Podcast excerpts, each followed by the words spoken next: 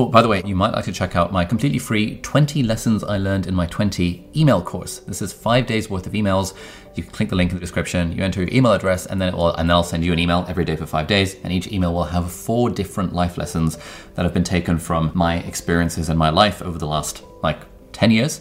Um, so if you're interested in that, check it out. Five days of emails. You can unsubscribe anytime. It's completely free. Never going to sell your data. All of that stuff. But that's linked down below. Why are you setting yourself up to fail when there's so many people in this world already trying to do that for you? There's one of you in this world. You're in this world for a very short period of time. Whether you think it's long or not, it's short. Do something magical in it. Hello, and welcome to Deep Dive, the podcast that delves into the minds of entrepreneurs, creators, and other inspiring people to uncover their journeys towards finding joy and fulfillment at work and in life. My name is Ali, and in each episode, I chat to my guests about the philosophies, strategies, and tools that have helped them along the path to living a life of happiness and meaning. In this week's episode of Deep Dive, I chat to Krissy Cela. Krissy first started posting fitness videos on Instagram and YouTube in 2017 while studying for a law degree. Fast forward four years, and Krissy has built a health and fitness empire with the mission to empower women across the world. There's a huge problem in the world where women lack confidence. Like I perceive okay. that as a problem. Krissy is co-founder of the Tone and Sculpt app, fitness clothing brand Oner Active, and an internationally respected personal trainer. In the episode, we have a very honest conversation about the foundations of leading multi-million dollar brands, how to find your why, and her book Do This for You. Do This for You to me means prioritizing yourself hmm. and taking care of yourself and not putting yourself bottom on the list. And I think that people tend to really prioritize other people, their needs, how other people perceive them, that you tend to kind of neglect what how you perceive yourself and where you prioritize yourself. Hmm. Um, and it's not even to do with other people, it's also to do with things like students always prioritize their studying before themselves and their health, right? Mums prioritize their children over themselves. People prioritize their job yeah. more than themselves. And it's like you come bottom to the list. And then by the time you want to do something for yourself, you're too exhausted. Yeah. And there's a real sense of uh, martyrdom almost in a way where I think parents feel good that they're prioritizing their kids and students feel like it's, it's almost a badge of honor to have pulled an all-nighter and to be prioritizing your studies yeah. for whatever reason. Um, I guess, I, I guess there is a balance there, right? Like, or how, how, how do you see uh, for, for, for example, for you, I imagine your your business is fairly top of mind and you're thinking about it a lot. Yeah. But also, there's the taking care of yourself aspect. And do you ever find that the two are sometimes conflicting for that top spot? I think I've found a balance now. I've found a balance where, it, like I've I've said to my entire team, you know, I've said to to my personal assistant, like no meetings before ten o'clock, and I've made that very clear to everyone. And I've said I wake up at five thirty in the morning I'm waking up at 5:30 in the morning to prioritize my health and myself. So I'm in the gym at six o'clock in the morning. I'm there training an hour, sometimes dependent hour and a half if I really have the time, but maximum one hour in and out. You know, I'm eating my breakfast, I'm going through my emails, I'm reading some sort of book in the morning. So when I get to the office, I'm ready to give you my 110% attention. Mm. Because had I not done all those things, I'm then going to have this constant battle of, oh my God, I haven't trained today. I haven't prioritized myself. I haven't done anything for myself. And then by the time I do go home, I'm so exhausted. I'm so overwhelmed. I just want to lay on the on the sofa and watch Netflix. Yeah. And that I'm, that's not really doing something for me to bettering me. Yeah. So I guess you've got those four and a half hours in the morning to do yeah. the you stuff and then you can mm-hmm. focus fully fully on the business. Yeah. Like even my commute is an hour, sometimes an hour and a half. So in my commute, you know, I tend to take my dog buttons with me. So mm. she's always on the train with me. And, you know, it's quite nice doing that together. But I'm always either reading something, listening to some sort of podcast. I'm, I'm getting myself mentally prepped for my team. My companies, as much as people think my companies are about me, they're not. My companies are about the people that drive the mission and the vision. Um, it's about the employees every single day coming to the office, working from home, dedicating their time to make this vision come true. So if I'm coming into the office expecting everybody else to be on their A game, I have to be on my A game. and I can't come in and be angry or emotional or over, you know, just just not be myself. And there has been too many moments I've done that.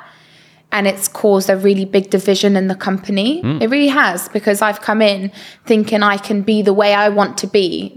Well, no, I'm a leader. I have to be collective. I have to be calm. I have to, you know, prioritize my team over my own emotions. And I've learned that the hard way. Oh, interesting. Any uh, w- was there one occasion in particular that that helped you helped you learn that lesson? I don't think enough leaders actually speak about this. I think there's so many entrepreneurs and CEOs, leaders, whatever, and they come across like they have their shit together, right? Mm-hmm. Like they've just like they're the calmest people in the world, like they've got it all figured out. And the truth is, every leader is different. There is no handbook to be given to how you should be as a leader. One thing you should always have is empathy for the team that you're working with. And one thing you should always have is patience. And I was never patient. Okay. I when I started Tone and Sculpt or Oner Active, I was never ever patient. Um, I was actually way too emotionally connected to both brands that I used to take everything personally. Okay. And now, as the years have gone on, especially with Tone and Sculpt, because it's mo- older than Oner Active, I have to take a step back and I have to go, this has nothing to do with me. The mission and the vision is so much greater and bigger than any emotion I have. You talk a lot about vision and mission. Um, Yeah. When did you figure out what your vision, and mission, and stuff was, and how did you figure that out? Because that's a bit, it's a Um, big question. Like, it's a question of what do you want to do with your life? Yeah, I mean, look, it's not been till very recent that I'm 110% focused on that vision and mission now. At first, I was a bit like, what is it? What I know I'm, I want to do something here, but I can't put my finger on it. I couldn't put my finger on it. All I knew and was certain on for years was I wanted to help women. Like Okay. I was certain on that thing. How did how did you get certain on that? Because that's also quite a It's it's not so specific, but it's like a it, it it's a, it's a very specific kind of kind of Quite dream. niche. Yeah. Yeah. The reason being is when I started my Instagram and my YouTube, I was doing this for myself, right? Okay. And then I was connecting with all these women globally saying, I don't have time to go to the gym. I don't know what I'm doing. I feel so rejected, so neglected. I feel like I'm just letting myself down. And I realized there was such a need for women to come together. And there was such a need for fitness to be in women's lives. It was like, it was, it's a need. Like mm. there's a, there's a huge problem in the world where women lack confidence. Like I perceive that as a problem, and I perceive and as a solution Okay. to that problem. So to me, I don't like the fact that there's so many women out there who are not body body confident, who are not mentally confident. I don't like the fact that women don't know what to do in their fitness journey and feel really left left out or alone. Hmm. That's a huge problem to me because your health is the key to any form of success. I hmm. cannot stress that enough. Like if you are not mentally and physically okay, it will trans it will transpire into av- every aspect of your life, your relationship, your work, your passion, your vision, everything. It will cloud you. That's why I say do this for you and prioritize yourself first and then bring your best foot forward for everything else. So that's why I knew I wanted to help women, but I didn't know how I was going to do it. Okay. So when I launched the Tone and Sculpt app with my business partner, Jack, I sat down and I just said, this is it. We are going to make a fitness hub that is community orientated first, hmm. then fitness led secondary. Oh, interesting. Okay. So that's why community is our vessel, it's our heartbeat, it's our core. Okay. We every decision we make, we ask what would the community need and want first. Um, our core values, none of our core values hold a um, profit led value. It's our core values for Tone and Sculpt are actually the following. So long as there's women in the world, our business to make women feel confident and better their lives is not done. Uh, the second one is actually more team led. So it's we have to treat each and every sing, single team member with integrity and honesty and accountability. Hmm. Everyone's accountability for is with each other and with themselves. Third one is community led. So our community is our driving force to everything that we do. So if they do not like something, then we won't do it. It's hmm. as simple as that. Fourth one is customer support. Hmm. And fifth is innovation. Okay. So profit is not even in our list. Profit is like the last thing we actually think about, and that's genuinely we don't really we don't even shove numbers down our employees' throats. Yeah. We, we say, okay, there's women in this world. Your job here isn't done. So I'm trying to build an organization, not just a social hub. Yeah. Interesting. Uh, I want to ask you more about the values thing in a moment because we're literally going through that sort of value stuff with our team now because we've got like this week we hired seven people, so we're now on 19. Wow, And- congratulations! Thank you. It's huge. Yeah, but it, every people are like, you you know, you make YouTube videos. Why do you need 19 people? And I'm like, well, you'd, you'd be surprised when, you- when you draw out the org chart and you see all the holes. You're like, Yep. um, but before we go there, uh, I want to ask about the early days. So you were posting workout workout videos on, on Instagram. What what was the growth like? How how did things start growing in the very early days before you knew that this could become like a career for you? Yeah, I mean, huge growth, huge growth. And like I said, no one was really doing what I was doing, and a handful of creators were doing back Yeah. in the day. And, you know, if you go on YouTube about 10 years ago, it was heavily bodybuilder orientated. So you had people trying to be bikini bodies, and, and people were genuinely selling bikini body guides and they were selling bikini programs and it was heavily based on being on stage as well and being a professional bodybuilder and i just didn't fit in hmm. because i was like oh my god i just want to go to the gym to escape my reality like literally i'm so sick of my life i just want to go somewhere and do something for myself Yeah. and that's when I started posting, and all my captions were like, Hi, like I went to the gym today and I did a few squats and I felt so much better. How about you do it too? And it, it was very like, it, I, I, it was very premature and it was very like, it was, it was very like vulnerable and it was very authentic. It was, it was genuine. And I remember when I was growing, I was a waitress at the time and a law student. And I grew to about 120,000 followers, and Women's Best approached me. Women's Best is the biggest female uh, supplement brand in the world. Um, they're huge, absolutely massive. Now, like I think their evaluation will be close to a billion. So they're they're massive Yeah. um, and they approached me and I got an email saying, Hi, we love your Instagram. Like, we'd love to work with you on a collaborative basis. And I said, I've never really tried your supplements. Um, I'll give them a go and I'll see what's what because I'd never done a collaboration before. Yeah. So I didn't know how it worked. I ha- I've never had a manager. Till this day, I don't have a manager. Okay.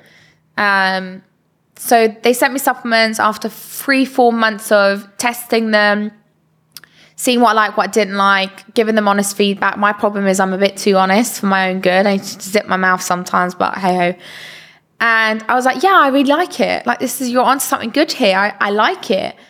And I was finding myself having the supplements more often than I would because I enjoyed it and it was there to supplement the diet I'd already had, right? I didn't rely on it. And then Women's Best gave me enough funds monthly to quit my job. Hmm. I still remained a law student. I when I start something, I need to follow it through. I hmm. just I'm just like that. And I started posting more often. Like they supported me, you know. And at that time, I'd reached about 600,000 followers, and Gymshark came hmm. knocking on, on my door. And I actually rejected the first contract. I didn't want to work with them. Why? Um, I didn't really understand it at, the start. And then when I got to know the brand a bit more, and then I got to know, you know, that they had a vision too, you know, they had a mission too. Um, I started. I started working with them. It was short lived, but I'm so thankful for the opportunity. I'm so thankful that they gave me the opportunity to travel the world with them and meet mm. so many community members. And I'm so thankful for the learnings, so thankful for the opportunities that they gave me with photo shoots, with meeting other peers, with meeting such incredible minds. And, you know, even though it was short lived, every opportunity is an absolute blessing. And it makes me so happy to see brands genuinely succeed at the rate that they have Yeah. When I started when they were quite small. Yeah. So it just it's inspiring because it's like if they can do it, we can do it. That's the way I perceive it. Yeah. And yeah, the growth was substantial. I, I hit a million followers within, I think, two years. Um, then straight into 2 million followers a year after. Now I'm to 2.5. The growth is definitely different because the market is utterly saturated now. Yeah. Um, and TikTok has obviously just come in Yeah. from God knows where. Um, but that's why I can't stress enough that I'm not chasing the growth. Yeah. I'm chasing the fact that there is only one Krissy Cela. Do you know what I'm trying to say? Yeah. Like, I'm going to share with you my own thoughts and my own vision. If you like it, great. If you Hmm. don't, that's no problem. But I'm not going to follow trends anymore. It's too draining for me. In the early days, let's say, kind of going from like like you know zero, zero to hundred thousand, was it a case that you were sort of just just sort of posting stuff because you felt like it, or did you Yeah, feel I this felt like, like, it. No, okay, no, I felt no pressure. okay, No pressure. I felt like it. I really enjoyed it. I was posting daily. Yeah. I was posting every day at five o'clock. Yeah. Everyone knew what they were getting. It was a workout video or it was a picture. It was some sort of food as well. Everyone knew what they were getting. Like they knew what they were getting. I was posting regularly. I still post regularly now. I've never stopped not posting regularly. But it was just very authentic. okay. And it then- wasn't chasing some kind of No, numbers I or wasn't thinking, chasing anything." I could get to a million if I did more workout No. videos. Or Not not then. right. It wasn't until I probably hit about three hundred thousand followers Yeah. where I was like, hmm, like there's substantial growth here. I think at one point I grew I was growing like ten thousand a day. bloody hell. Yeah, it was ridiculous. It was ridiculous. It was honestly ridiculous growth. Yeah. And and yeah, I mean, I was I was chasing the growth then. okay. So then some of the decisions were very growth led instead of authenticity and being true to myself led Okay. Such as such as like oh, oh my god there was a state a phase where peers would ask each other to repost each other's pictures on their stories to gain more followers or like for like and and you would ask like big accounts to post you mm. it was very heavily numbers driven and i lost sight completely because i was just like the bigger i am the more brands will want to work with me the more guess what? I don't work with any other brand but my own and Women's Best. And I've been working with Women's Best for five years. I don't do any paid collaborations. Yeah. I've even told my PR team, don't give me paid collaborations. I don't want to do it. I'm not interested in it. Hmm. Even if they give me a million, I'm not interested in it.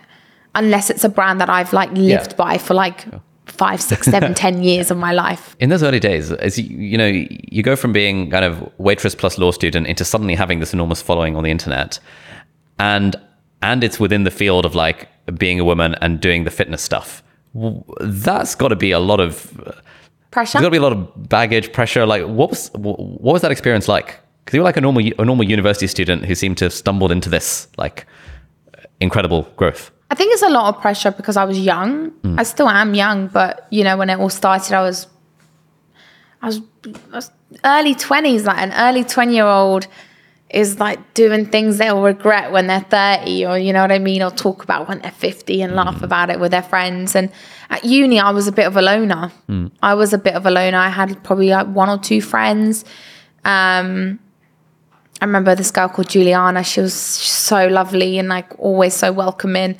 But I just kept myself to myself. I was working full time. I was trying to get my law degree. And if I wasn't working full time, I was trying to grow my own personal brand and, you know, trying to grow my community. So I was so focused because it didn't feel like work, it felt like a passion university to me was actually almost like my escape hmm. from the career I was trying to build Yeah, and the that was your platform I was trying to build. Yeah. there was a lot of pressure, but I'm so thankful that everything has happened the way it has happened. Okay. I'm so thankful for the mistakes I made with Tone and Sculpt in the early years. I'm so thankful for, you know, being in a relationship with Jack, who is my business partner still till this day. And I was with him for five years. We were engaged. It didn't work, but we still sustained Tone and Sculpt together.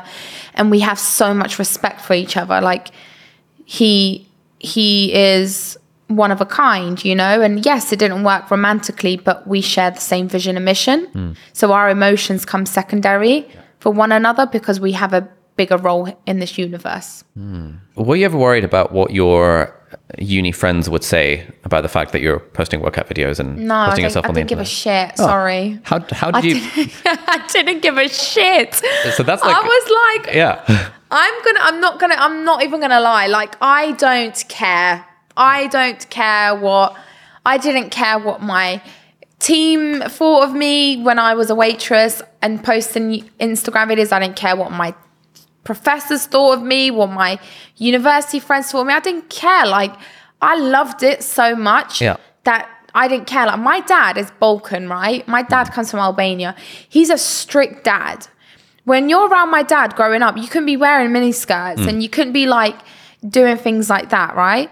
So for my dad to go on Instagram to see his daughter in shorts, like Nike Pro shorts, squatting, and it was a bit much for him. Like it, took, like he hated it. He sat me down. He goes, "You need to stop. Like this is this is not good for our for our family." And I was like, oh, "No, I don't care what anyone has to say. Like." I'm so sick and tired of people trying to dictate who I'm going to be. Yeah. And for so long, I let my previous boyfriend do that, like mm. the one that cheated on me, for so many years, dictate how I felt, who I was going to be, how I should be treated. Since then, I thought, no way, it happened once. I'm never letting that happen again. Not by friends, not by family, not by Yeah. co-workers, no, by, not by found, like partners, no, not by nothing. That's a pretty remarkable level of confidence to be able I to do just- all of that and I- just like I've you know. reached that level where I'm like, if you don't like me, that's Yeah. no problem. If you do, phenomenal. Let's get dinner together. The bottom line is, we should never, ever, ever judge someone for trying to put good in the world. Like mm. I wasn't doing anything wrong. Mm. I was.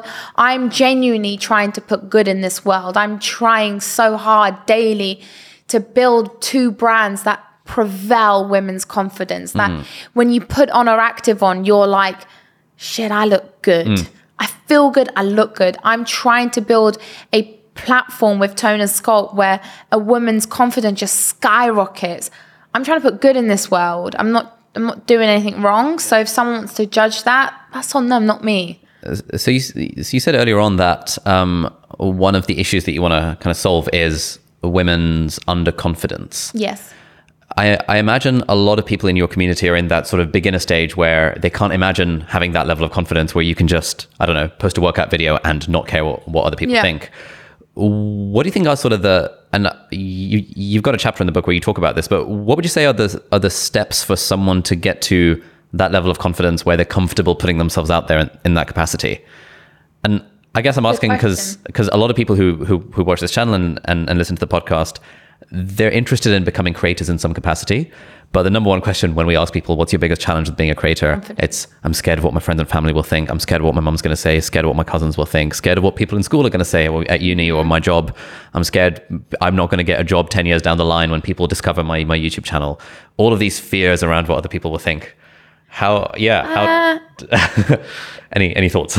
I think um, if you automatically doubt what you want to do or you want to put fear as your main driven emotion to what you're doing, you're setting yourself up to fail. Hmm. Like you've already kind of just, it's almost like when people start their fitness journeys, right? They go, oh yeah, I'll try it, but I know it's not going to work. yeah. Like you've kind of, and then when it doesn't work, because for whatever reason, they go, oh, see, I knew, I knew it wouldn't work. So yeah, this is how, I, there's no point in me doing it ever again. Yeah. You're already setting yourself up to fail. Like, why are you doing that to yourself? Why are you setting yourself up to fail when there's so many people in this world already trying to do that for you?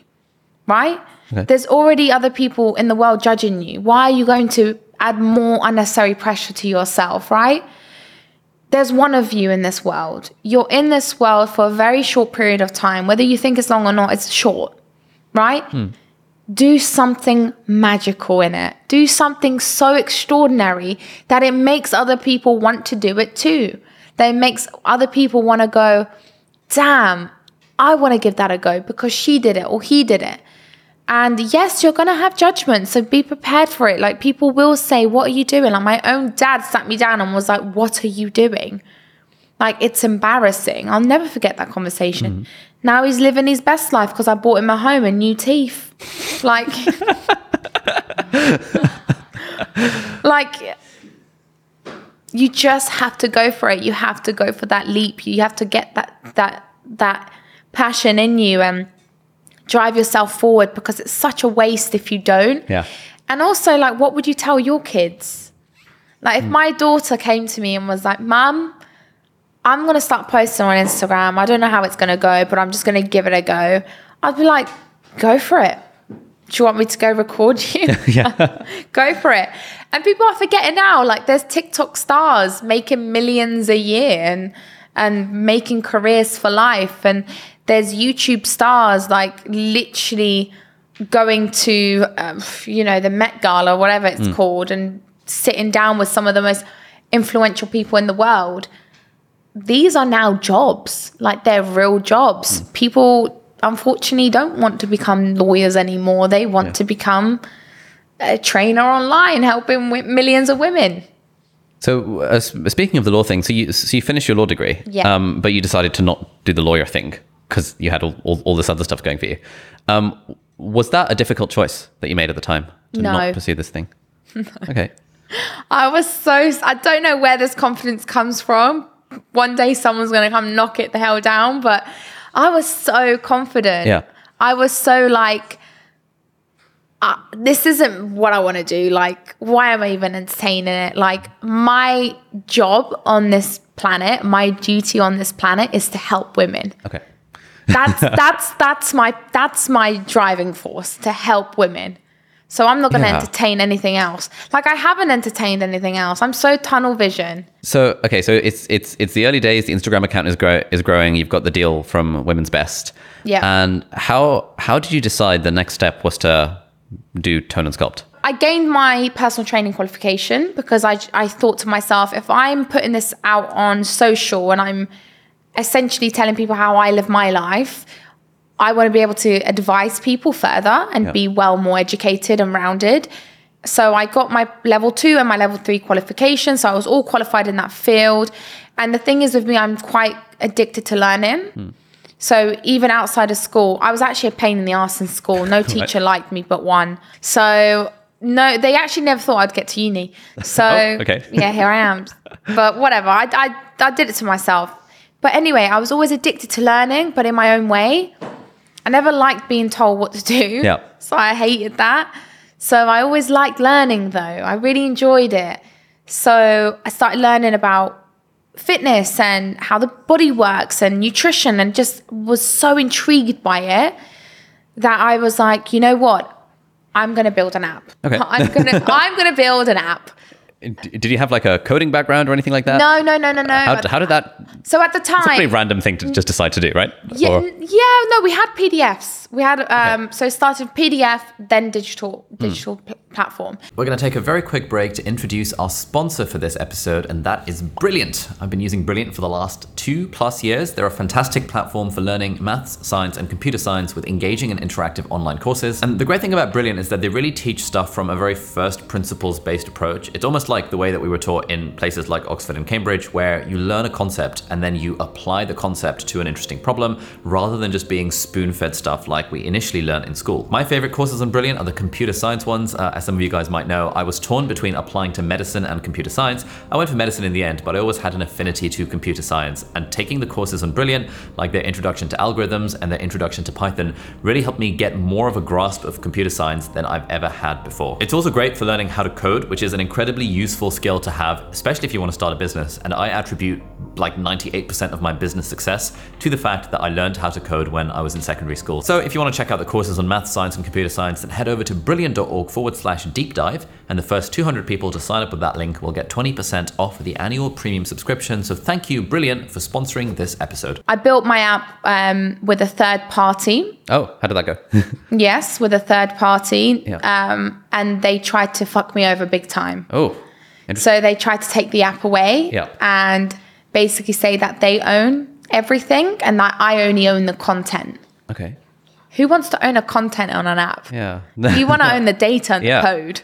So if you're out there building an app, data and code and interface is the mm. most important thing that you can have, not just the content you put in, like the pic- pretty pictures and mm. the workouts, you know?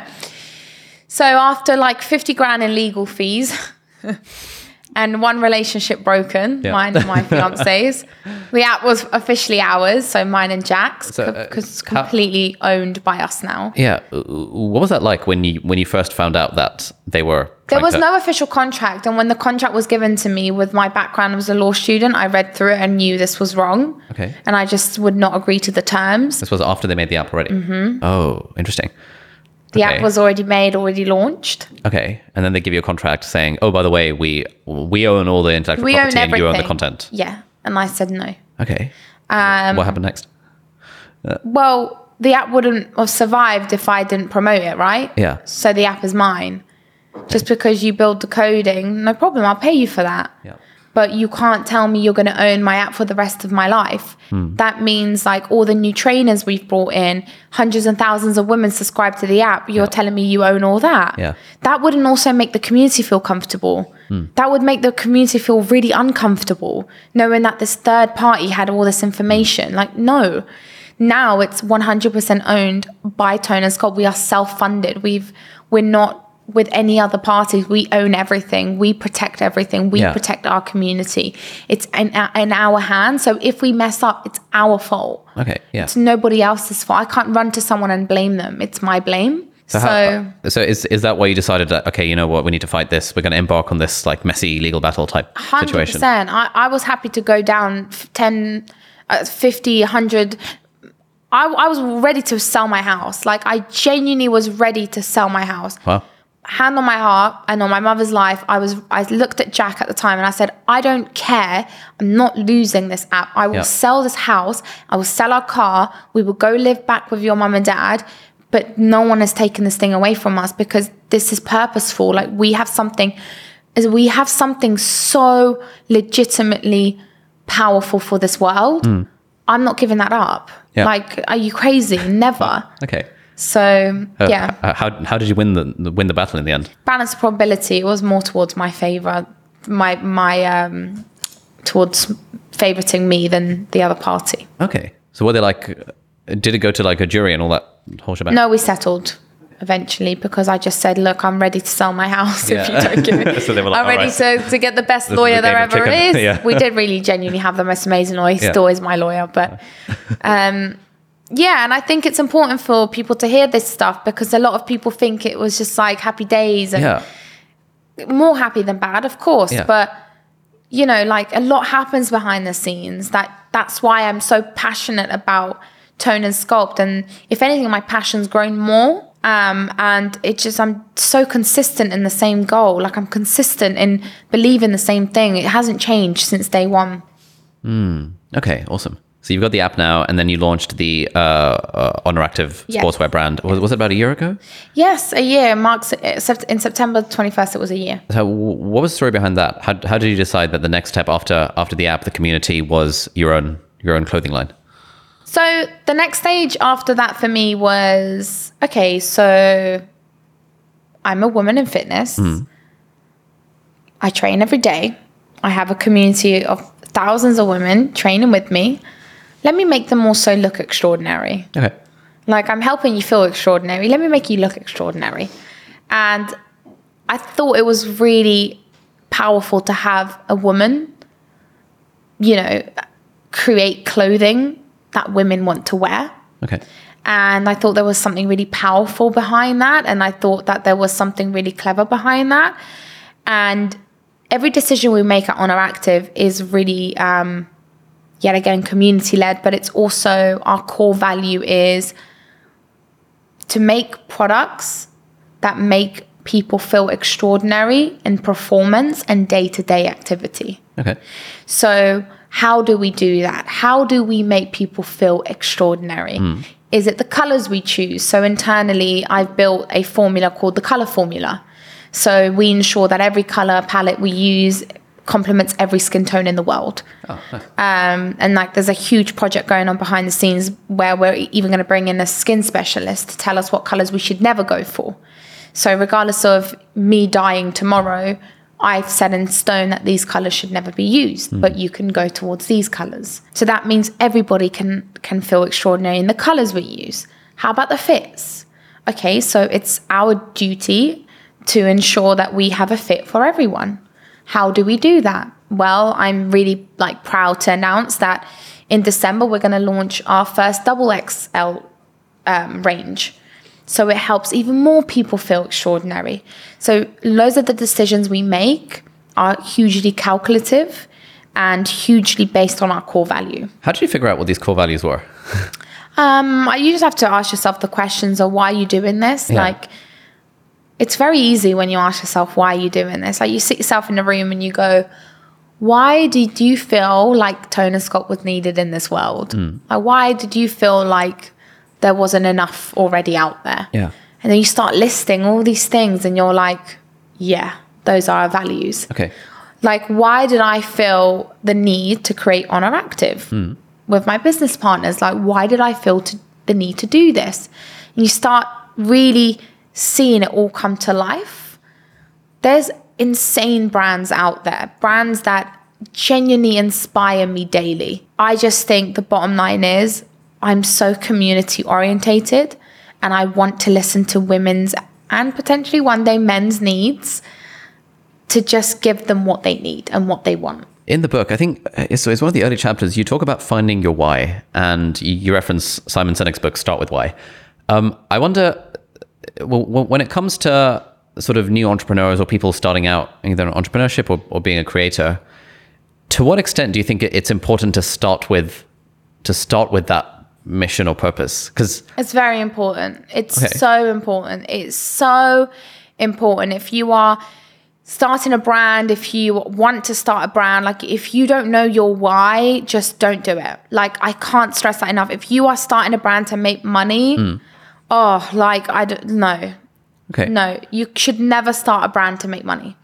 If your core, if your if your core ideology is profit, mm. if your core value is we aim to make 100 million in the first five years. If that's your number one core value, I'm not saying it shouldn't be a core value. Mm. I'm saying if that's your number one core value, you're going to plummet because every decision you make will be profit led, not mission led. There's a complete difference.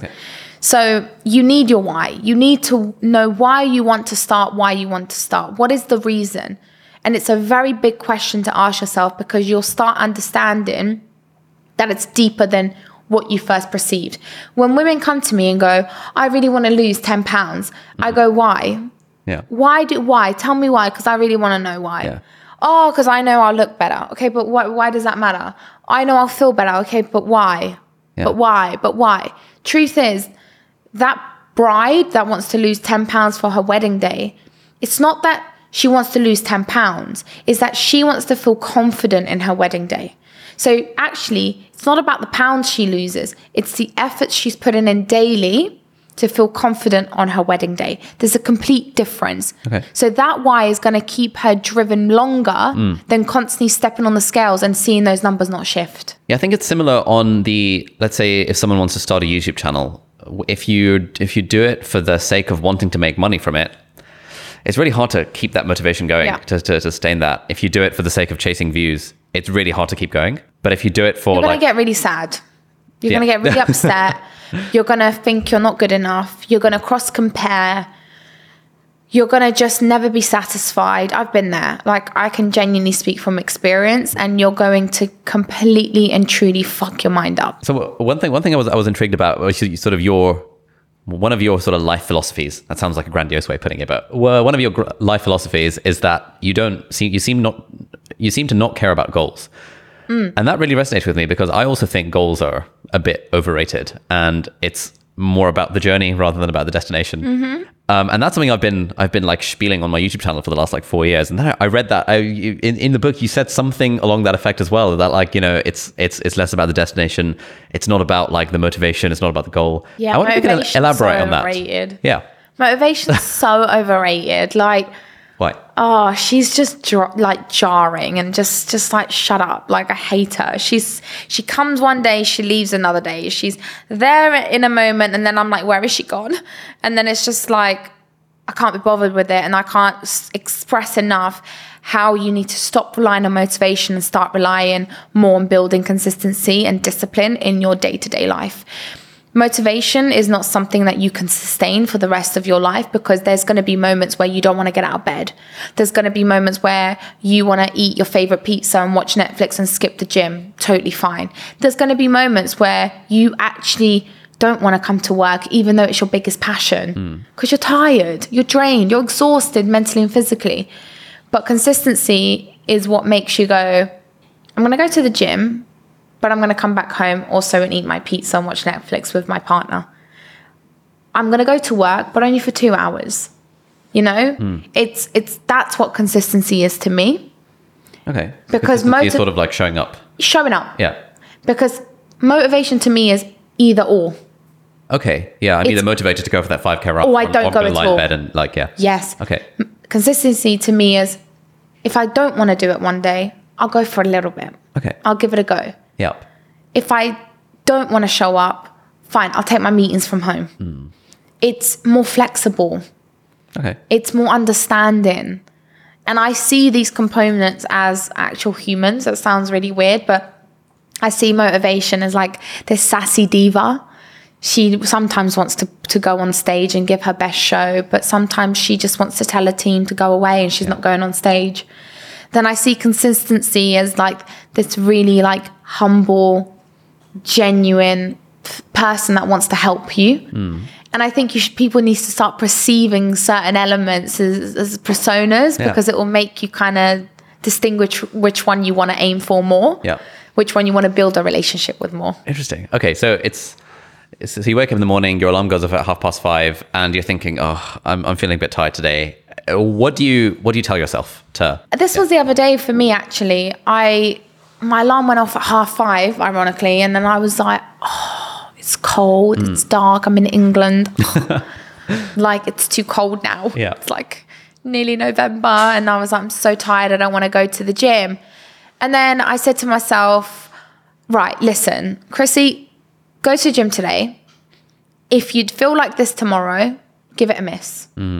That's what I said to myself. Like, and I did. Today I didn't go to the gym. I didn't go to the gym. I was still so tired. I gave myself an extra two hours sleep instead. And that's what I needed. Yeah. But if I'm doing that every day, that's not good. Um, one thing I wanted to ask you about is you talk about how we should move towards, um, and Steve, St- Steven Bartlett talks about this as well, kind of uh, health, health being your foundation, do it for you, that kind of stuff. But realistically, I mean, certainly for me, the reason I go to the gym, like I would love for it to be for my own health and for myself. But a big part of it is because I want to look, I want to look better. I want, I don't know, uh, I, I want girls to be more attracted to Yeah, me, yeah, that yeah. kind of stuff. Um, t- to what extent? Do You know that what if that's your driving force, then fine. Like that's not a bad thing.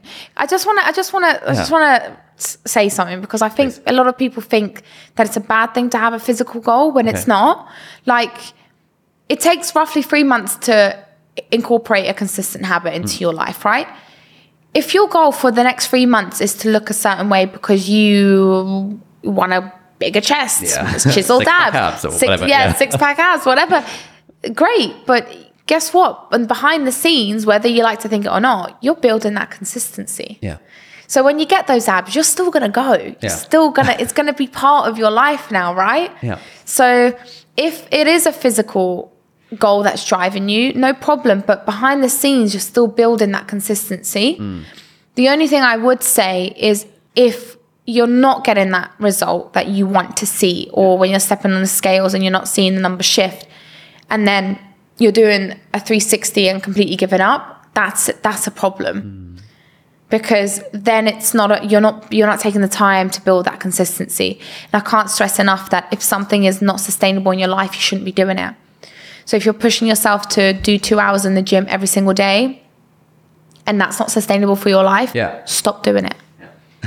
if you can only train at home with a set of dumbbells for 30 minutes, do that instead. Yeah. Because it's not really about the short, intense bursts that last Mm. like a week, because that's actually not going to have any impact at all. Exactly. um, consistency rather than intensity. Um, is how- Always. yeah. Interesting. Uh, th- there was something you posted on Instagram. I think it was in the last week or so, where it, it was like a screenshot of um, your body a few years ago versus now. Yeah. And you were highlighting some of the comments you got around um, people look saying, better "Oh, I before." look better before." what? Uh, and I I, th- I think you talked about in, one- in one of the videos when, or in, in one of your stories about how men don't really get that. Um, Like that's mm. you know if a guy posts before and after, no one's commenting. Oh, bro, you look better before. Mm. What what does that kind of feel like from from your perspective? And like what? I just want to tr- try and try and understand what it's like being being a woman in, in the space mm. because you're dealing with that side of things that men just don't deal with. Yeah, I mean, look, there's a concept called billboard bodies. Okay. And it's almost like if a girl has a six pack and then they're selling a six pack guide, that six pack guide would do really well because there's a billboard to prove Okay. that the that's what the product you'll get, right? And men use that a lot in this industry. Mm-hmm. So a lot of the really like chiseled guys, incredible physiques, use their bodies as a way to promote their product. That's what I do. That's what I have done. You know, everybody in the fitness industry does that. But I can't stress that enough that that's just one aspect of it, not Okay. all aspects of it. So when you look at those before and afters, that's why in the caption I was saying the before I was actually mentally exhausted. I was not okay. I was not happy. I felt just not great. But the after is a byproduct of the years I've put in to not only better myself physically, but mentally as well. No one reads captions. They're looking at two pictures side by side and going, You look better before yeah. you know? And that's fine. That doesn't affect me. Doesn't? Like, no, it doesn't. Okay. No way. It used to, not Yeah. anymore. But I think for females, I can sit here and say, oh, it's more difficult for women than it is for men. Mm. But the bottom line is, I could always also use the fact that I am a woman to a huge, a huge advantage Okay. As in. As in the community I've built of women. Hmm. Can a man build a community like that for women? No. Hmm. Like, Okay. I've used the fact that I'm a woman to make other women feel really confident in my space, Yeah. to make them feel at home, to make them feel like they're part of a family. And I'm so thankful that I am a woman because in my industry, I was able to do that. Hmm. Interesting.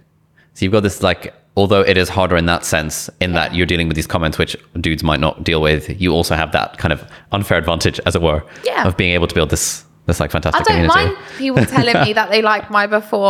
I, I I'm just happy to see a woman lifting weights and like the, the the tags I see every day. Like I see every single Instagram tag. Yeah. I go through all of them and I reply to them and I love seeing them. I see women in the gym. I see them with their best friends. I see them with other Tone and Sculpt community members. And I'm just like, this is it. I love it. Nice. Um, I wanted to end by talking about the book a little bit. How- So, um, how did w- what was the story behind the book and like how you got the book deal and what was the story like? What was the story there? So look, the book is one of those things where it's a reminder. Like when when people open up do this for you, I want them to end this book with a reminder to do this for themselves. Hmm. And I give you loads of analogies, I give you loads of like you know, it, it's very much so I, I point something out and then I give you an example. So if you're if you like reading stuff like that, it's great. So I point a, a, a situation out and then I give you an example of that situation to to help you further kind of expand your understanding. And if you have read it before, I can't encourage enough to go back and start making notes Okay. because each and every single chapter will force you to think. Right. And I see so many people in this using this book, and I see post-it notes everywhere because they're just thinking out loud, and they're like, "Oh yeah, what about this? What if I do this? What if I do that?" Mm. It's a it's a thinking book. It's not a book where I'm telling you what to do for for seven days, how to eat, how to train. It's a book where I'm telling you to think about your why in your fitness journey and to remind you of your why. Yeah. Nice. How, so when uh, did the publisher like approach you for it, or did you decide? Yeah, to, yeah, like, they like, approached how, me how, for how it. How did that work? I never thought I'd write a book. I'm not gonna lie. I was Yeah. always like, I'm actually a little bit dyslexic. No, a lot dyslexic. Okay. So I find it very easy to uh, to speak, but Yeah. find it really hard to write. And um, actually, the person that helped me write this book was a community member. Oh no way. So her name's Zahara. Yeah. And she, Oh, she was in the acknowledgements at the end. Yes. Yeah. She was one of the original Tone and Sculpt crew. Um, t- community members, and I met her because I invited her on set, and we just connected. She's complete. She's one of a kind. Like I've never met a person like her, and I knew my strengths were the skeleton of the book. I know her background is teaching, and her background is like writing. So I said to her, "Help me write it. Hmm. You're, you know my voice. You know my tone of voice. You know who you are, who I am, and I know who you are." So we did it together, Yeah. and I'm so happy we did because I got her perspective on it as well, like how a community member would perceive it, and then me as a trainer, how I would write it. Yeah. And I guess you're writing the book for your community members, so that's like a. I was. This isn't a, bi- a biography, right? Yeah. It's a, at the beginning is a bit, but this is a help book. Hmm. This is me trying to help you. What was that process of getting all the ideas onto the page and figuring out, okay, these are the, I don't know, 12 chapters that we want? Like, how did. Quite easy for me because Okay. I was a bit like I kind of it was things I talk about all the time. Like it's things I always discuss all the time. So it was nothing out of the extraordinary for me. Like you know, chapter one, find your why, lose your excuses, maximize your time, form healthy habits is what we discussed. Hmm. Shift your perspective is what we've discussed. Believe you can, we've discussed it. Yeah. Find your tribe, which is your community. All these things me and you have discussed. So it comes very natural. It was just about making them fit perfectly in the book. And how did you do that pro? Like, in the thing of making them fit? Because it, it would be very easy for it to turn into sort of a. A messy. a messy bu- BuzzFeed listicle kind of thing, which Yeah, is yeah, not yeah. any. But I, as I was reading, I was like, oh, one point, it, it, it, It like flows. through. It flows really nicely. because every point is kind of the same. Okay. If you think about it, like finding your why and not making excuses, they sit hand in hand. Your first thing to, you need to do is find your why. Like, why are you doing this? The second thing to do is, right, now let's drop all the excuses behind your why, right? Third thing is, okay, let's find the time to execute your Yeah. why. Yeah. So everything goes back to the why. Okay. Your tribe. Who is your tribe and why are they your tribe? Yeah. So everything always goes back, back, back to that why. And that's why I do wish my book was called Find Your Why, but there's already a book out there called Find Your Why. Yeah. So yeah. Was it much of a struggle coming up with the title? No. No, come on. Do this Yeah, it just it, it just fits so nicely. I mean, so I'm I'm I'm writing a book at the moment, and it's been such a struggle to figure out what the hell the title it will is going to come to you, but you Yeah. have to find your why first. Yeah, that's the thing. So I would sit, you know what? I would take a day off work. yeah. like just tell your team you know what guys crack on with work i'm gonna just don't Mm. Yeah. contact me and i would just go sit in a coffee shop Mm. wherever you feel comfortable don't do it at home um, it gets too comfortable at home Mm. And i would just list all your whys Okay.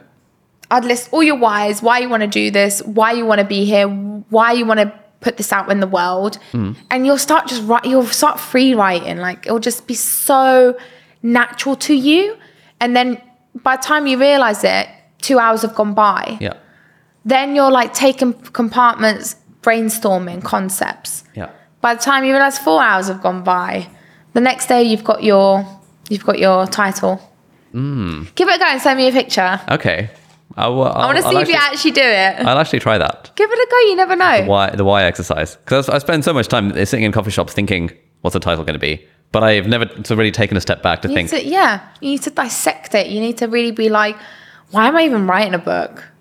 Like, what what is the reason behind this book? yeah. Why am I even here? Because when you start asking yourself, you're like, big "Ah." questions. yeah. yeah, but they're really great questions because they start getting your mind to think. Some of the decisions we have with Tone and Sculpt and Oner Active, I always go to the team, okay, why? And they don't realize that I'm asking them a really big que- big question because of the way I'm saying it. So I'm like, okay, why? Yeah. And I just drop it in there, and then they go, oh, because of this, this, this, this. Imagine I go, tell me the why. Hmm. They're like, oh shit. Yeah. That sounds like a bigger deal than. So I'm like, yeah, okay, tell me your why. Like, Yeah. why? Why are we doing this? Yeah. And then they don't realize that I do it every single day to them now. Okay. They don't realize, like, I go to my design team. By the way, sometimes I know the answer. yeah. And I'll go to my design team. Oh, wh- why are we doing that that line there? Yeah. I know the answer. Yeah. I just want to hear how they perceive it. Okay, uh, so I've I, I sort of sometimes do this with my team, and, and occasionally team members will get frustrated that I'm I'm I'm not trusting them enough, and Yeah. I'm questioning their decision when I'm asking, you know, what's what's the rationale here? Why why are we doing it that way? Do you get that sort of thing at all from your team? why are they getting frustrated over you asking why? Hmm. That encourages conversation, that hmm. encourages you to collaborate together, that Yeah. encourages you to share each other's thoughts. That shouldn't be offensive to them. This isn't you trusting, having a trust issue with your team. This is mm. you just genuinely wanting to understand their thought process. Yeah. I always sit and talk to my team. Actually, sometimes we we over collaborate, mm-hmm. like sometimes a little bit like, guys, stop now Okay. but it is so beautiful when you see people come together. Like my favorite thing in the world is when a can of worm is opened up Ooh. in the office Yeah. And a question's thrown out and I'm like, guys, what do you think about this? And I do it on purpose. I go, guys, what do you think about this? I'm unsure. I know the answer. Yeah. And they're like, hmm. And they start talking and then they start deliberating and then they start constructively arguing. And I'm like, amazing nice. this is it.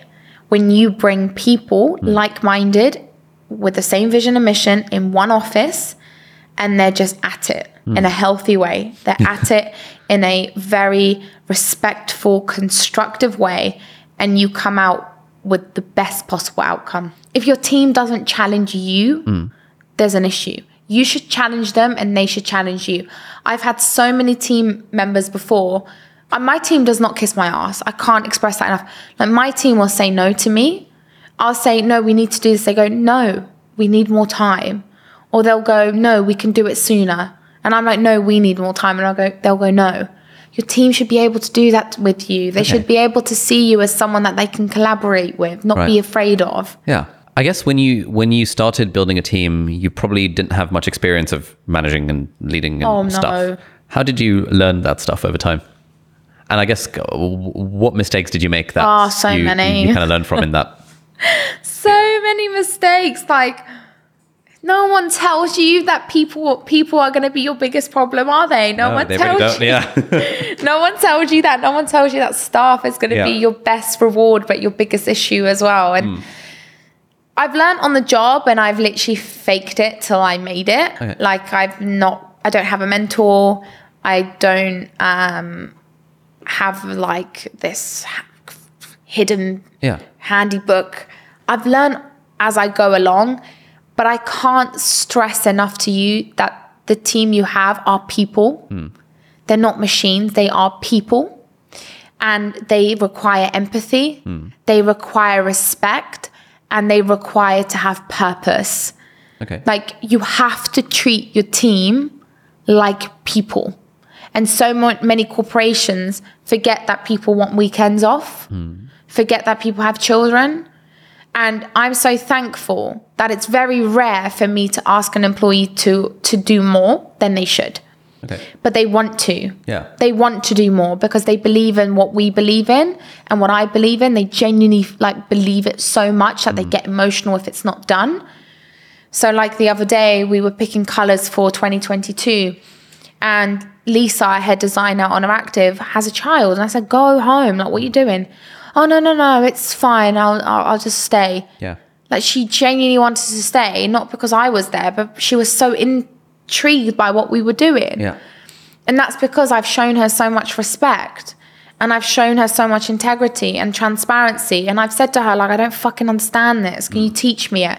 Or I've said to her, like, Lisa, what do I do? I trust you. Can you help me? You have to give people purpose. Okay. You have to say to your team, I trust you to do it. Yeah. Go do it. Okay. Let them make mistakes. Okay. I guess I just learned along Yeah. the way. I don't know where I got it from. Uh, were there some things that you did very wrong in the early days that you Yeah. look back on?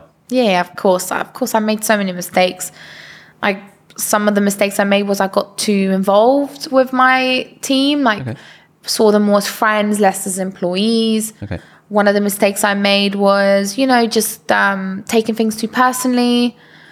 One of the mistakes I made was also like my reactions to things. Like I remember, especially during this whole legal battle and my ending of my relationship, which is no excuse, but to put it in perspective, I would sometimes have major outbursts and I would shout. And that's not good. That's not good at all. You know, and I've come to the to the realization that it's not about me and it cha- it has changed over time, and it will continue to change. And I have some really great people around me to come into my office and say, maybe deal with things differently next time. No, nice. Interesting. That my my team does not kiss my ass. They might laugh at my joke once Yeah. in a while, Do you set? but no. Do you do do you do like goal setting and like metrics and stuff for the team? Um, right now, Tone and Sculpt is way more structured than Oner Active, simply because it's got years more Yeah. years than OA. Oner Active is in a very transitional period right now. Like we're hiring um, a lot of exec department team leaders, which will come in and put KPIs in place. We're in a period as well where we've we've had a lot of growth, so we're trying to catch up with that growth with the right team members. So the first year we made um, 10 million revenue. So to have to make 10 million with a team Nice. of yeah to make Yeah. 10 million revenue with a team of five people. yeah, that's insane. That's not, that's also not good. That's uh, yeah. it's a bit scary because it's like we need more processes, we need more team members, we need more suppliers. Like Yeah. so right now the team is more focused on building more relationships with suppliers that that have great um, ethical processes and we we want to work with them. Building more of their internal teams so we hired a great head designer. She was actually head designer for sweaty betty for 10 years which is incredible. Um, so she's come to Oner Active which is huge success for us because she's absolutely amazing at what she does. Yeah. so she's now building her team. When she builds her process and her team she will then build KPIs and Yeah, goals and nice. whatnot How how do you think about um for for like leaders- leadership positions promoting from within like the five people you got started with and sort of making them the exec team versus bringing in people from from the outside? everyone you hire should be great Okay. Like everyone you hire should be so fucking good Hmm. that they're able to come in one day to your office and go, I'm leaving because I'm going to start my own brand. Hmm. And I go, off you go. Okay. That's how good they should be. And I can safely say that with both brands, we have great people Okay. and you know great people that will get huge promotions going forward because i don't want to just bring someone else in Yeah. because they've been great in another brand Okay. sure that might work for some people but for us it's like no we have some great people here we can nurture Yeah. And if we have great people that maybe require one extra, one more year extra to be Yeah. incredible let's just wait a bit Okay. So you wouldn't hire someone in a position kind of above them. You would give them that time to develop into that position? Yes, I would give them that time to develop in that position, but it depends who they are. So, for example, right now for Oner Active, we're in the process of hiring a creative director. So, that creative director is going to be an, an exec. They, that's a huge, big exec role, mm. right? So they will come in, but they also they already have kind of a team built underneath them. But then, you know, I have an operations manager at um, Oner Active who I see as my right hand. And one day I do see her as a, an incredible exec role, you know, that could lead a team without me there. Okay. So it depends who it is. It depends who you have internally right now. Whereas we have a graphic designer at OA as well, who I see beyond the graphic designer. I see her more as an art director, you know? Yeah. But I need more from her. I need to test her a bit more. Okay. I need to give her a few more fires to take out and see how she handles it. But I know she's capable. I don't want to just bring it bring people above other people. I want to Yeah. give them time to prove themselves, you know? Okay. Because then your team just feels like there's no ladder. There's Yeah. nowhere to progress. There's nowhere to go with the brand, Yeah. and they just feel stuck. And you don't want people to feel like that, especially not your int- your your first hub of people. Mm. Interesting. So with, with with Oner Active, for example, the brand is going growing like ridiculously fast. Presumably, when you got to that point of 10 million revenue with five people, I imagine you would have been like, "Oh crap, we need we need to hire all these people all at the same time." No, Or- no, we did- already had the process. So Okay. um, hire very, very, very, very slow. Hire slow, fire fast. Right. Yeah. People people say that. Hire slow. yeah. take your time understand people like when i hired my head designer i it was covid time so i couldn't meet her but i just had a call with her face to face and we spoke for about two hours and then i and then when restrictions were a bit okay i said come to the office like come and f- see what the team is like the entire team was there and i was asking her to fit me Okay. throw them in deep end, see how they react. it's a culture thing as well. Do they fit in your culture? Mm. Because my culture at OA is nuts. Okay. Like the team is crazy. Crazy as in. Like just a bunch of wild bitches. Like they're just they're just a big family. Like they just love the brand, they love the community, they love the ethos. But we are you could, we're like we're, we're family. Like Yeah. it's it's a bunch of cousins. It's it's so bizarre. It's Okay. like we respect each other so much, but we also can go and have a crazy wild night out and have the, the best memories. Um, and if someone comes in and can't really fit that culture, it's going to be a bit hard on on the rest of the team.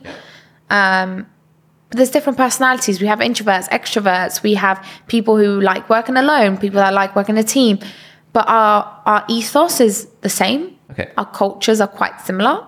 So how do you how do you assess for culture fit before someone is part of the team? I throw them in the team. Okay. So when they, so me and my operations manager were actually hmm. discussing this and new processes of hiring.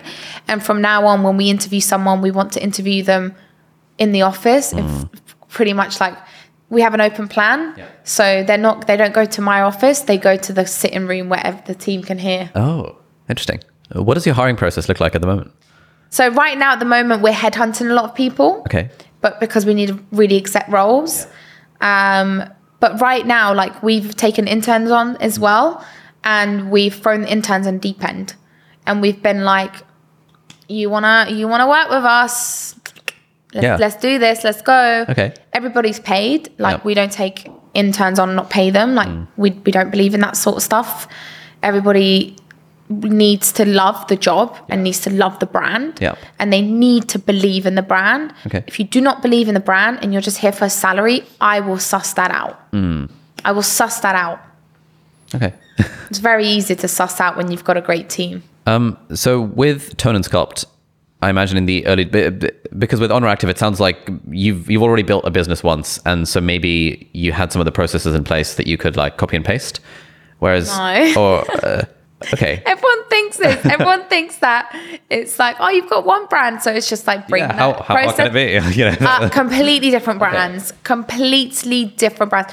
What Oner Active has, Tone Sculpt lacks. What Tone Sculpt has, Oner Active lacks. Okay, what do you mean? So what I mean by that is the processes Tone Sculpt has and the infrastructure Oner Active doesn't have currently. So we're Okay. building that. We're a startup. We're a baby. Like Yeah. we're one years old. Like Jesus, give us give us time. You know. But um, yeah. But when like it- with you know five people and ten million revenue, you know that's like Yeah. ridiculous levels of growth. It is, and it's scary. It's Yeah. not the best thing when you grow that fast. Trust me, because you can go up and then you can go down. So it's better to be a bit more steady. Okay. But um, Oner Active has a lot more. Um, I would say creativity Okay. and more um, focused on the mission. Okay. And then with Tone Sculpt, because there's more of us, it needs a there needs to be a reminder because there's like triple the people there. Hmm. So you have to more actually. Yeah, there's going to be at the end of the end of the year, end of next year will be about 60 people at Tone and Sculpt. Okay. So you have to ensure that the execs of that company filter through to the rest of the team the core mission, the core vision, and it can't be forgotten. But because OA is so small. Yeah. You can't forget it because you're speaking about it every day Yeah. in an open plan office, you know? And how how do you split your time between the two? So I actually have a three story office. Uh, Oner Active sits at the top and t- two floors down, two floors are tone and sculpt. Okay. So I'm up and down. Speaking of time management, we're going to take a very quick break to introduce Rise, who are sponsoring this week's episode. Rise is a desktop app for Mac OS and Windows that helps you understand where your time is going while you're browsing the internet by automatically tracking the time you spend on apps and websites. They've got some pretty sick features too, like smart break notifications that let you know when to take breaks based on your activity, and they also give you in depth analysis of how you're dividing your time between deep work, meetings, and all that jazz, so you can find out where you can reclaim your focus, optimize your time, and be more productive. If you fancy trying it out, I've got a cheeky promo code where the first 1,000 signups will get a 25% discount off of their first three months. Just type in Ali Abdaal in caps. Rise also offer a 14 day free trial so you can test it out beforehand, so there's no reason not to give it a go. So thank you very much, Rise, for sponsoring this episode. Now let's jump back into the conversation. so, what, so what does like a your day look? So you wake up, wake up at half five, do the gym, training, breakfast, commute stuff until 10. And to the office at yeah. 10. First meeting is at 10. Okay. So yesterday, for example, I had meetings 10 till 6. Okay. No break, Wow. right? Do you like that? Um, I like to, I like to eat for 10 Okay, minutes, yeah. yeah. but uh, yeah, it's like one after the other. It, and it's like I cannot be late. You have that time with me, tell me what we need to do, tell me what we need to work on. If you go over my time, sorry, I've got to go. Okay. I have to be very like cutthroat. Okay. Unfortunately, even though the conversation's great, I've got places to be and people to see. Yeah. so is that what most of your days are like? Sort of back to back meetings, 10 minutes yeah, for lunch type back thing? to back to back meetings, or if I have anything like out of my ordinary schedule, like this, for example. Yeah. Um, but it is back to back, and then I have a nine till ten p.m. slot where I review documents in the Okay. evening. So I'll get home. So I'll get to the office at ten. Then I'll leave the office around about seven okay. now, and then I get home about eight fifteen, Hmm. and then I'll eat, say hello to my partner. Yeah. Nine p.m. I'll crack on with more work Yeah. um, till about eleven. Yeah. Rest, back at it. Wow. That's quite the schedule. So you get like six and a half hours of sleep each night. Six hours, yeah. Six hours. Do you find that works for you? Yeah. Nice. On weekends I sleep more, Okay. but it works. It works. It works really well. It depends. Like I'm a woman as well. Like time of the month, I need more rest. You Okay. know. Yeah. Um, but yeah, it works well. I do have a, cr- a I do crash, 3 p.m. Okay. and like I'm like, oh my god, where's my caffeine? And Yeah. like I I I do actually find myself laying on the sofa, and the team has to have meetings with me laying on the sofa sometimes. yeah. Because I, I Yeah. we actually bought a little sofa bed um, downstairs at Tone and Sculpt. It's like a big bed. So sometimes, like with the Tone and Sculpt team, I'll tell them just sit there with me, Hmm. and uh, sometimes I do shut my eyes and I'm still listening okay. but I, I listen, I take everything in. Um, but I have a rule like emails can't be too long. I Yeah. can't I can't sit there and read emails all day. Uh, meetings can't be longer than pff, I try to keep meetings 30 minutes at time. If they're really important, one hour. Mm. Um, I also tell Terry, my personal assistant, like I have to have Fridays as a creative day where I think yeah. and I go to the brands and I look at the roadmaps and I shift things around. I change things. I work on weekends as well. Yeah. I tend to have Saturdays off by work Sundays. Okay. And I guess you live your life by your calendar. Yeah. See where you do you like wake up and you're like, okay, cool, that's what I've got. Yes. Or is it a case of, oh shit, that's what I got? No, no, no. I wake up and Yeah. I go, right, this is what we need to achieve. Great. Let's go. wow. yeah. um, uh, You don't run two companies by having free time. yeah. But like today, for example, you know, it's been a little bit more relaxed. It's been a bit more. My mum and dad were home, so hmm. it was a little bit more chilled. And I, I had my meetings at home in the morning. I had three meetings, and then I had, you know, to revise a few contracts on the train. Yeah. and then I came to the office. We did a another meeting, and then a product review with the team. Yeah. Now here. Okay. But I do have an nail appointment today, so that's great. Oh, a bit great. of free That'll be- time. that'll be good. Are you going to review contracts while doing that, or? Uh, I tend to have meetings when I have no appointments. So there's every time I go to the hair salon, um, my hairdresser that I've known for about seven years, Yeah. he he's like, I've got your chargers ready for you. Oh, amazing. He knows the he knows the deal. Like, I'm sorry, I'm trying to I'm trying to run like two incredible brands. And Yeah. Time is like money, honey. Like I gotta go, go, go. hustle, hustle.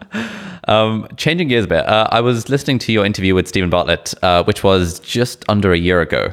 Oh yeah, yeah. And in that, I- I think you were single at the time, and you both talked about how you're difficult to date.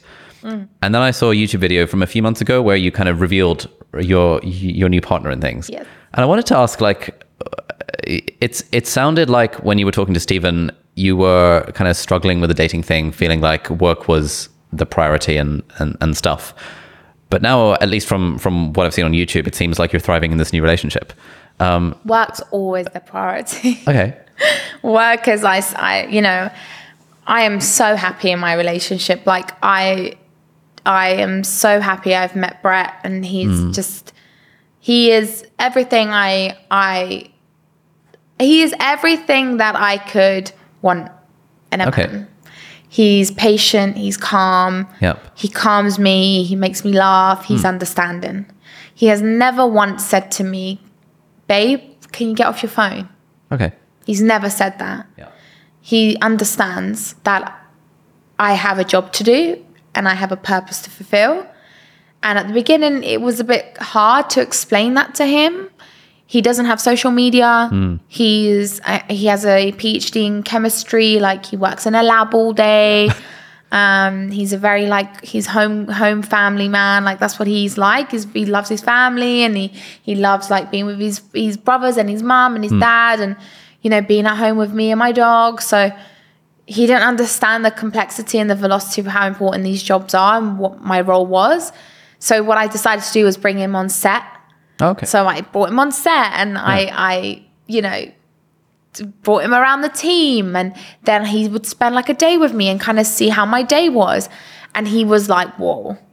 And he realized how intense it was because at first instance, he thought I posted selfies all day. he was like, oh, so what do you do? Like post selfies all day? And I was like, yeah. I mean, it, seems like he's in a very different industry to you. I mean, apart from that, his, his arm's absolutely huge. Yeah, uh, his arms- he's got good arms How, how, how did you guys meet? Uh, in the gym. Oh, right. I saw him and I was like, oh, he's a bit of me. Yeah, he's, he's all right. He's a bit handsome. And then Okay. one thing led to another. We got speaking. He wasn't interested in me Okay. at all. He was so focused on his PhD, completing it, that he was not interested in anyone. And I was like, okay, no problem. We won't talk. I'm not chasing. And then we didn't speak for three months. And then we kind of, our paths collided again. And then we got speaking. He fell in love with me. No joking. We both like fell for each other hard, really, really, really hardly. Yeah. And yeah, we've been together now about a year Oh. and a bit. Um, but when I was speaking to Steven, it was a three month gap. Oh. Oh, that's one. Okay, got it. Yeah, so it all makes sense now. Oh, interesting. So um, yeah, yeah, yeah. It's, uh, just, Brett is just. He just puts a smile on my face. He makes me happy. He puts a smile on my face. He's he's very, very, very just sometimes like, where's the common sense? But then you Hmm. can't have both, you know, book smart and common sense. Like, come on, you got to give him, you got to give a guy something. okay. So yeah, he he he's great. Um, how did you? So, if he doesn't have social media and stuff, how did how did you navigate the whole sort of to what extent you wanted the relationship to be public versus private? I asked him. I said, "Do you feel comfortable with it? If you don't, we I never need to showcase you. Yeah. I can tell people I'm taken, but we don't need to publicly announce it." He was Yeah. like, "No, like if you want to, it, we can." I, I, he goes to me, but if I say like maybe no to videos, just respect that. And I said, of course, like I'm not mm. going to shove a f-. Yeah. camera down your, down your throat. Sometimes he's a bit difficult, and I'm like, oh my god, just be in it. And then he's like, don't want to be in it today, and I'm like, okay, no problem. Okay. But then uh, there's other moments where he's like, let's take a picture, and he like gets into it. Okay. So he's he's really chilled. He is he's the guy that really puts he puts me first. Hmm. He doesn't put himself first. He puts me first. He knows that if I need to be on my laptop working, he doesn't disturb. He knows that when I am giving him attention in the sense of when I'm not on my phone, Yeah. like that's genuine quality time Yeah. because I don't give a lot of people that. And I have to be honest, like I don't give people that quality time because I don't even have it for myself. I don't. Like I am giving it to my brands. Hmm. So he respects that. And a lot of guys wouldn't respect that. A lot of guys would be like, get off your phone, or you never spend time with me, or you're not texting me back. Like I think we text in the morning and then a few times during the day, and that's it. Hmm. I'm on my phone to work. I don't socialize on my phone. I don't have time to socialize, very rare. Yeah. And I don't want it to change. Like I love my life. I don't want to go out clubbing and drinking every single weekend. That's not for me, you know? Okay. So, I've been I've been dating someone for a few months, and You, okay. she is very concerned about the whole public spotlight. Oh, is she a bit thing. nervous? Yeah. Um, have you have you had any like negative repercussions from being semi-public about the relationship or relationships in the past? No, I think I think because a lot of people saw my relationship with Jack, they were a bit they were really upset when me and Jack did part ways because they felt like so connected to me and Jack. Yeah. But then now they've seen me and Brett, they they're like, I'm so happy for you. I think don't do anything that puts pressure on her. But I think three months is very soon. So just like Yeah. give her some more time. Yeah. And I think why not bring her to one of your work days? Hmm. Why not let her like kind of sneak peek into your like your genuine work? Hmm.